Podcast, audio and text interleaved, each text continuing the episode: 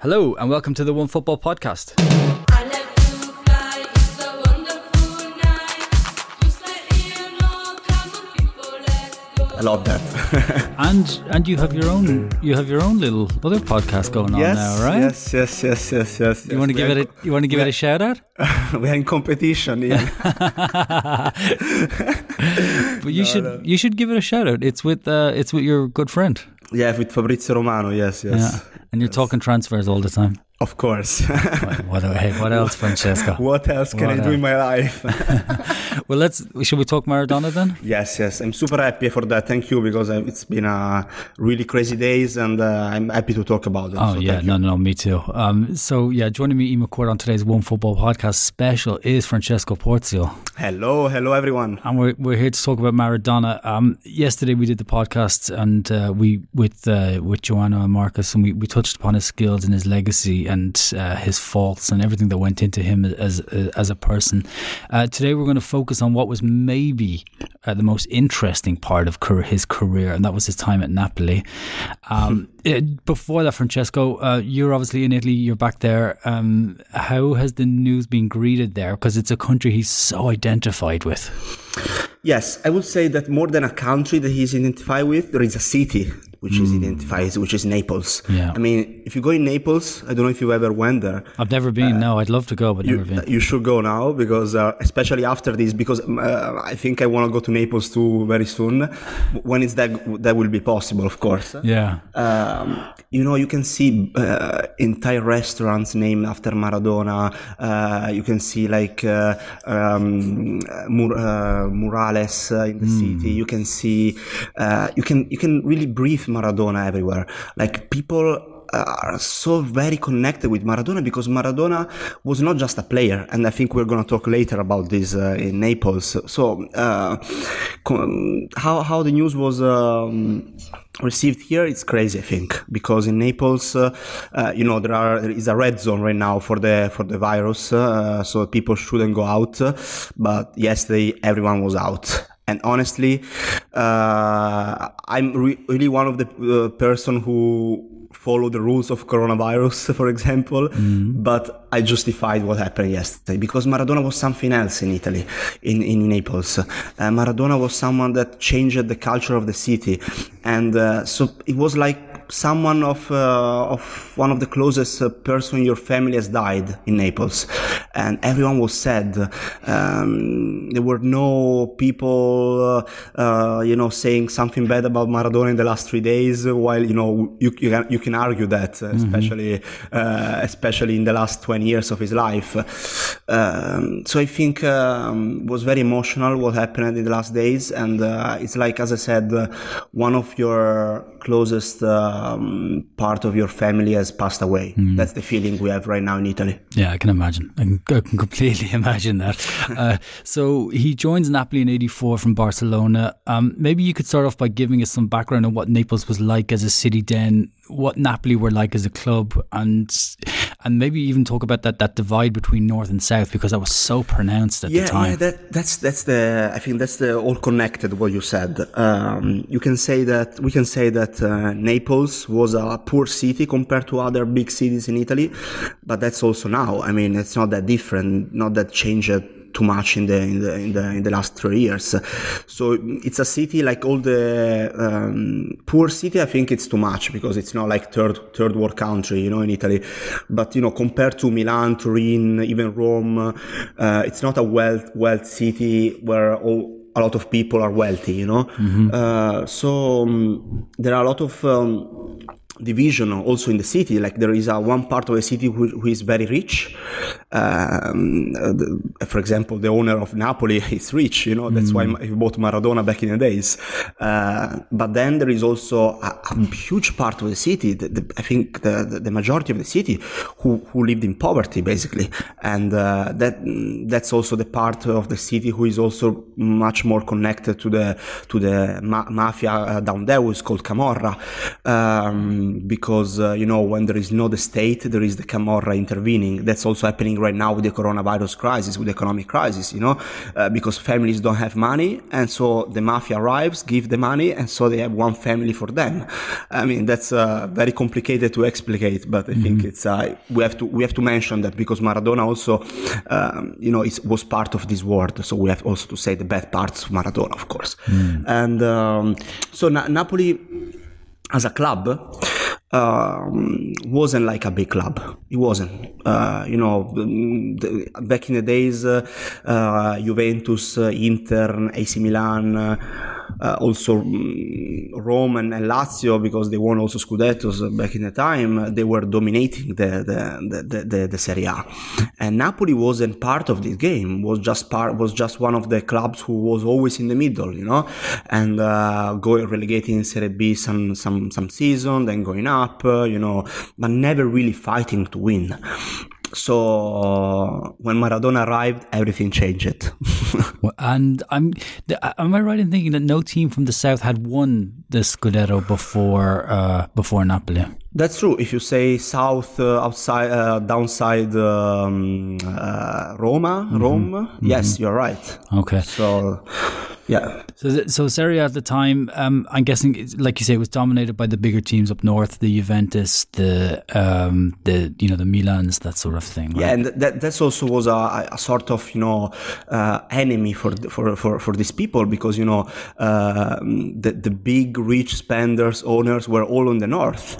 Uh, if you think about uh, uh, Inter, AC Milan, Berlusconi didn't arrive yet at, at AC Milan, but you know uh, AC Milan wasn't really in, in good shape, so maybe it's not the, the best team to mention. But the biggest example is Juventus for sure. The Agnelli family was always there, so they always you know they were connected to the to the to, the, to Fiat. uh, So you know, uh, um, that that was uh, um, embracing the power. You know what I mean? Yeah. And uh, so Maradona, when he arrived, he completely changed the situation and he said, I am the man of the people and we are gonna fight the power and we are gonna win against the rich and the power of this country. So you mean, you know, that's, that's something else. It's not just football, you know. No, what I mean? that's and this is the point. This is the point that we were making yesterday when we were talking about him. That he sort of he went beyond football, like one of those few people who really went beyond football and touched every corner of the world, which is really amazing for one person to be to be able to do. You know, the, in these days, uh, the, the, the, the, the picture that amazed me most was the one in Syria. I don't know if you saw it. There was in Syria, in the middle of nowhere, in the middle of no- a country which is destroyed right now, mm-hmm. there was a Morales of Maradona. And that's, I mean, that's really, you understand why he is something else. Hmm. Everyone in the world knows the name of Maradona. Maybe they never, they, they don't know anything about football, but they, didn't- they know the name. You know what I mean? Uh, hmm. even more than Cristiano Ronaldo and Messi, because Maradona was something else, was something else, I think, in my opinion. I mean, I'm not a, a, a Napoli fan, you know that, so I'm not uh, one. Uh, and I also wrote that in, in my social media that I ne- never really understood the legacy of Maradona until he died. And that's very sad from one side because, you know, I, when people die, you realize something else always. Mm. And in this particular case, I'm sure most of the people, like me, myself also, really understood what Maradona was and what he meant to people. and what he meant to people. And also, if you see Buenos Aires, Argentina, Napoli, two two cities in particular, which are Buenos Aires and Napoli, who were completely shocked by this news. Complete, yesterday in in Buenos Aires, there were three kilometers of line to see for the last time Maradona. I mean, it's it's crazy. Not even my dad. You know, my dad is a is um uh, he, he always follow like uh, f- uh, for example the Mandela the Mandela funeral, the, uh, all these big events. He told me I never seen something like this in my life. Never. Crazy. So Um, given the poverty of the city, then, um, as you mentioned before, um, how are they able to afford the world's most expensive player? How did, how did this, like, who paid for him? How did this work? Okay, okay. There are two big factors to consider here. First of all, I mean, the owner of Napoli wasn't of the poor side of the city, so Okay. of course he had money. He wasn't that rich, but he had money. But as we say today in transfers, and you know I like transfers, so I, I also studied the transfer of Maradona. Um, it's so crucial the will of the player. There is an interview of Maradona of, I think, uh, 1980, who says to, to an Italian newspaper, uh, if there is a team he would like to join one day in Italy, and Italy back in the time, the Serie A was like the NBA right now. So like a player who goes to the most important league in the world, you know, it's not like, uh, you know, right now, it's, it's completely different. It's really like the NBA, like a player who goes to the NBA. It's the dream for a player. Uh, so he said, Napoli. And you, you, you can tell me why. Uh, for two reasons. Because he met one person, and that's the dad of uh, Gianluca Di Marzio, you know, the transfer Oh. market expert. Really? He was the, he was the one who, t- who convinced Maradona to join Napoli. His dad. B- uh, before, when, he, when Maradona was playing in Argentina, so we're talking about mm, many years before. Uh, so he remembered this, and also he know he knew the situation, you know, of a, of a poor city, of a poor club uh, that wanted to win something. And Maradona comes from uh, um, from a very small neighborhood of Buenos Aires, Villa Fiorito, who is one of the poorest part of the city. That So- that shouldn't be underestimated. That was extreme poverty that he grew up in. extreme poverty. If you, if, I don't know if you watched the, the documentary of Kusturica, and if you didn't, uh, and all the listeners, I recomm- recommend it. uh, he goes there after 15 years, and uh, he's like, uh, "That's the reason I didn't go here because I needed to, to fight something for. But it's better to imagine the poverty than seeing the poverty." But he had this in his mind. He had this all the time, you know, thinking about that he was coming from there. So of course he was living a crazy life, a rich life. Um, um, back in the times was of course a lot of money compared to now, not not much, but you know. Um, but he always had this in his mind, you know, fighting for something. That's why he had a tattoo of Che Guevara, or he was mm. friend of Fidel Castro. He was a controversial person and player, of course, but he was fighting for something. That's for sure. And they, I mean, you see it from those first press conferences, and when he's unveiled at the at the stadium, he's almost instantly a god at Napoli. Yes, yes, I'm, I'm uh, absolutely because uh, he gave something to the Napoli people that probably nobody did in their life before, which is hope. For the first time, a lot of people in the whole city were convinced that they could win something with Maradona and convinced that they had a voice. Because through Maradona, Napoli had a voice in the society, in life, in the world. So um, it was like a, a revenge of a whole city. And also the people who, you know, didn't need that because of course it's not just a city of poor people, Napoli. I'm not saying that. Even the people who, you know, didn't care about the economic part uh, or, or the, you know, the, the, the, this side, they were caring about football. They were caring about, you know, maybe we can win something with Maradona. And uh, so there was, he was combining a lot of things, and uh, everyone had a reason to, you know, to to to to feel him like a god in a way. Uh, it's just- yeah, it's just astounding, and you know he's just doing keepy uppies, and everybody's going absolutely wild for him. um, um, the, he did bring success, but it wasn't instant. They didn't. uh, They what they I think they came eighth in his first season, third in his second, and then he eventually turned it around. Right? Yes, I mean uh, Napoli was a good team, but it wasn't like a super team. So like he was basically alone doing everything, and that's something that makes him even more extraordinary to me. Because if I think about uh, uh, examples of amazing players that we have right now, of course I'm thinking about Leo Messi and Cristiano Ronaldo as first. I'm always thinking that they had a team, and they always had a team. If you think about Barcelona, Juventus, mm. Real Madrid, who are like, you know, if they probably could win even without them, honestly. And that's not the case of Maradona.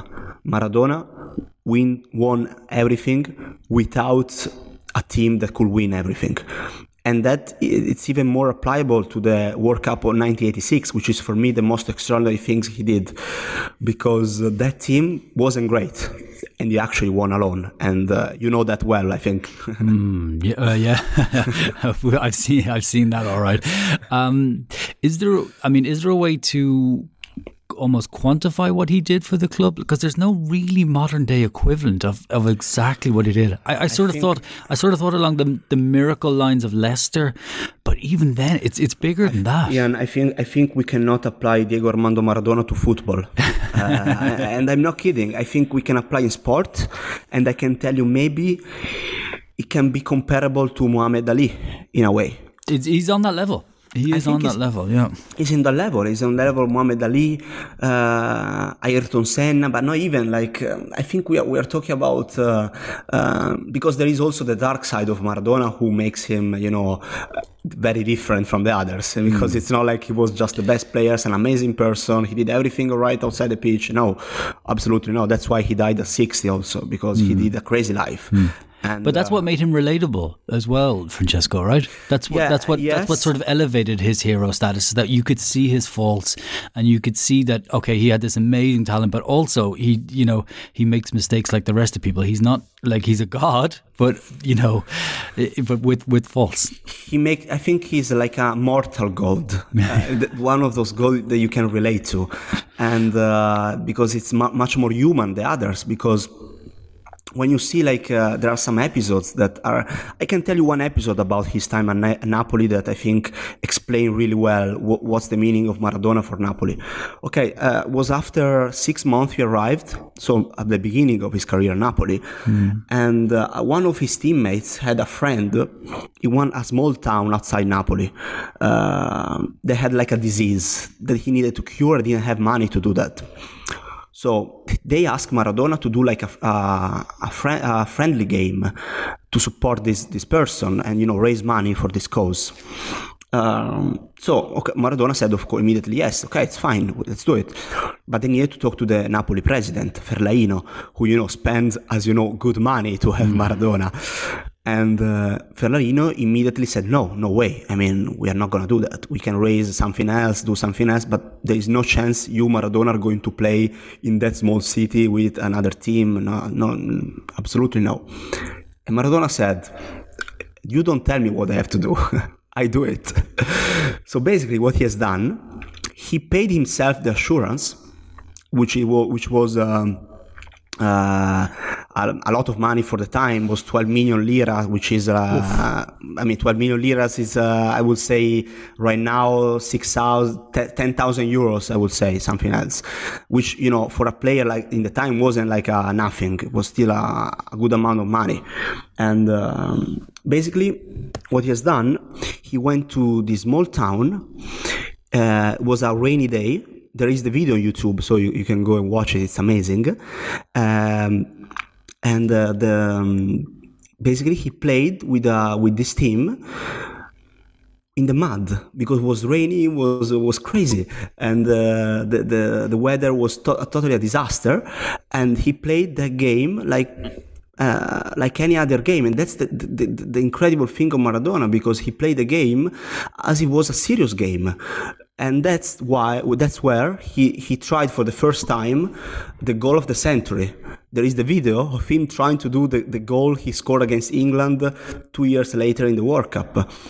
And you can see him there uh, before the game, you know, in the, between the cars, uh, uh, you know, doing the the warm up with the other with the other Napoli players. and it was like in a town of five thousand people, and that's made the day of everyone who was there. There is the video on YouTube, and really, really go to watch it because it's you really understand what Maradona was for for for them. And then like another thing that I, I really love about the the connection between Maradona and the city is when they won the first Scudetto, and um, there is a. Um, a picture of some Napoli fan who went to the cemetery of uh, th- I think was his parents or something like that, and he put like a, a uh, he put on the on the grave uh, written "What have you missed?" I love that story. That's one of my favorite football stories. And that's amazing, I think. it's just everything about that is just absolutely brilliant. Um, it- They're gonna. uh, It seems. It sounds like they're gonna name the stadium after him too. Is that is that a done deal? yeah, I think that's gonna happen in ten days. Okay. I mean, the, the, the fans already named it after Maradona. there is already already the, uh, uh, the yesterday they, they name it uh, outside. They put like a something uh, written. This is the Diego Armando Maradona Stadium. So I mean, there is no no discussion. Uh, just a final question from from my uh, from my side, Francesco. Uh, given his status in the city, and and it, it must have been really intense for him to live there. Could he could he even go outside? Because must because Napoli is not a huge city. Let's say.